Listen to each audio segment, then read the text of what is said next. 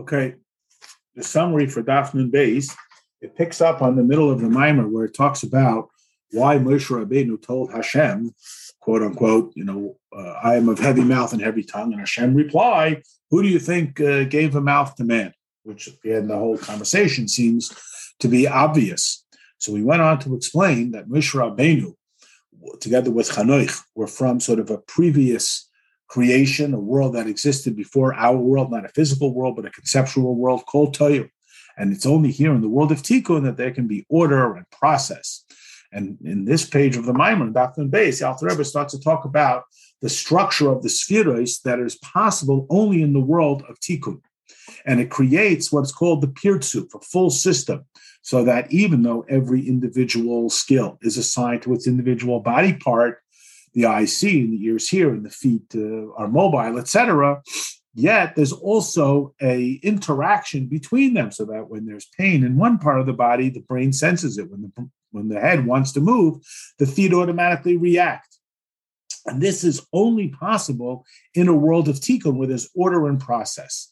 Then we quoted uh, the Sefer Yetzirah that says that the beginning is wedged in the end that just like in a project, you see the ultimate objective that was the original inspiration for the project only when the project is completed.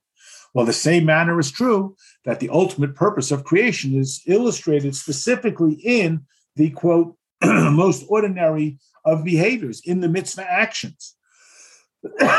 just as the, the mind, the brain, is um, assisted by the mobility of the feet, even though the mobility of the feet appears to be something rather insignificant and unimportant or less important than the infinite intellect of the brain. But yet, the, it, it, that is the mobility of the feet, provide a service that the head would otherwise not have. We find this in Torah, that mitzvahs are sufficient uh, cause to interrupt Torah study. That we put aside Torah study for uh, celebrating with a kala, even if it's the Kriya Shema, it's the declaration of our whole identity.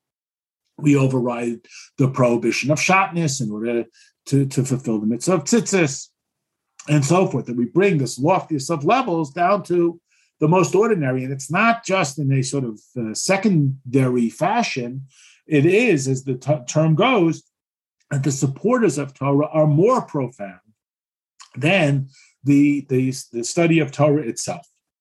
Now, as we mentioned, of course, this is Moshe Rabbeinu coming from this sort of previous existence. And this is what he says to Hashem, that I am of heavy mouth and heavy tongue. That is, that Moshe Rabbeinu's capacities uh, are so overwhelming that they can't be organized into tikkun. And Moshe, in his humility, says, send someone who's better at it. That is, Moshe expresses this sort of reverence, maybe you might even call it like jealousy or admiration, better for the world of tikkun, where you can have this virtue of the beginning and the end wedged together.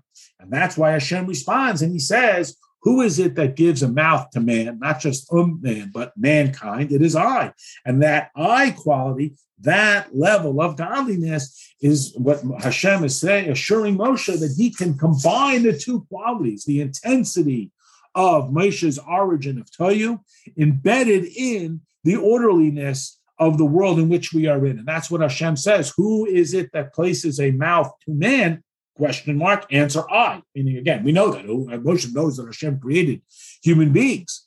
Again, Hashem's point is that I, the essence of Hashem, which is not restricted by Tohu and Tikkun, is able to bring this uh, distinctive quality into the physical world. And this is why Hashem dispatches Moshe Rabbeinu because he is going, that is Hashem, is going to communicate this loftiest of levels into the routine and sort of uh, rudimentary quality of the of the human existence. That basically summarizes the rest of the Maimer. Daf uh, 52 on the base on the backside of this page, there is an entire Maimer, it's a column and a half, that begins with the statement that Hashem says, It is my name forever and my recollection for all generations. And he explained that the word my name is plus yud k gets you the 365, which suggests the 365 prohibitions. And this is my recollection, plus the Vav Hei, the second half of Hashem's name, gets you 248, which is the number of obligations. And it also talks touches on why Torah Shebaal Peh was not written down. What do these concepts have to do with each other? So we explained similar idea that the prohibitions suggest a level of godliness that cannot be captured by a behavior. That is, the godliness that is captured by a mitzvah. When we shake the lulav, we wear tzitzis, we put on tefillin, we are able to incorporate and manifest a very defined level of godliness. When we resist the temptation to do an avera, that is, when we are compliant with the prohibitions, we are able to bring down a level of godliness that cannot be contained. And this is similar to what it says in the Sefer Yetzirah, that in three manners, with three tools, that Hashem create the world, with the author, the book, and the story, and each one of them representing these different ideas. That the written Torah is the story. It, that's why it's defined. That's why it's tangible. The level of Sefer is higher than the level of the story. That is, the storyteller is a more subtle level, and that's called the level of Aye. Like, where is it? And Aye, like we say, Aye Mikoim Kavode, where is the, the place of God's glory? It's not something defined. And this classic concept in Hasidus, the less defined it is, the more su- substantial it is. Aye is a combination of Aleph, Yud K, that there's a level that precedes even the Yud K of Hashem, which we commonly think of as the loftiest level of godliness. But it is, of course, preceded even by the more intense level of godliness, the level called Chachma of Atzilus, because Yud K is still part of this creation, as is described.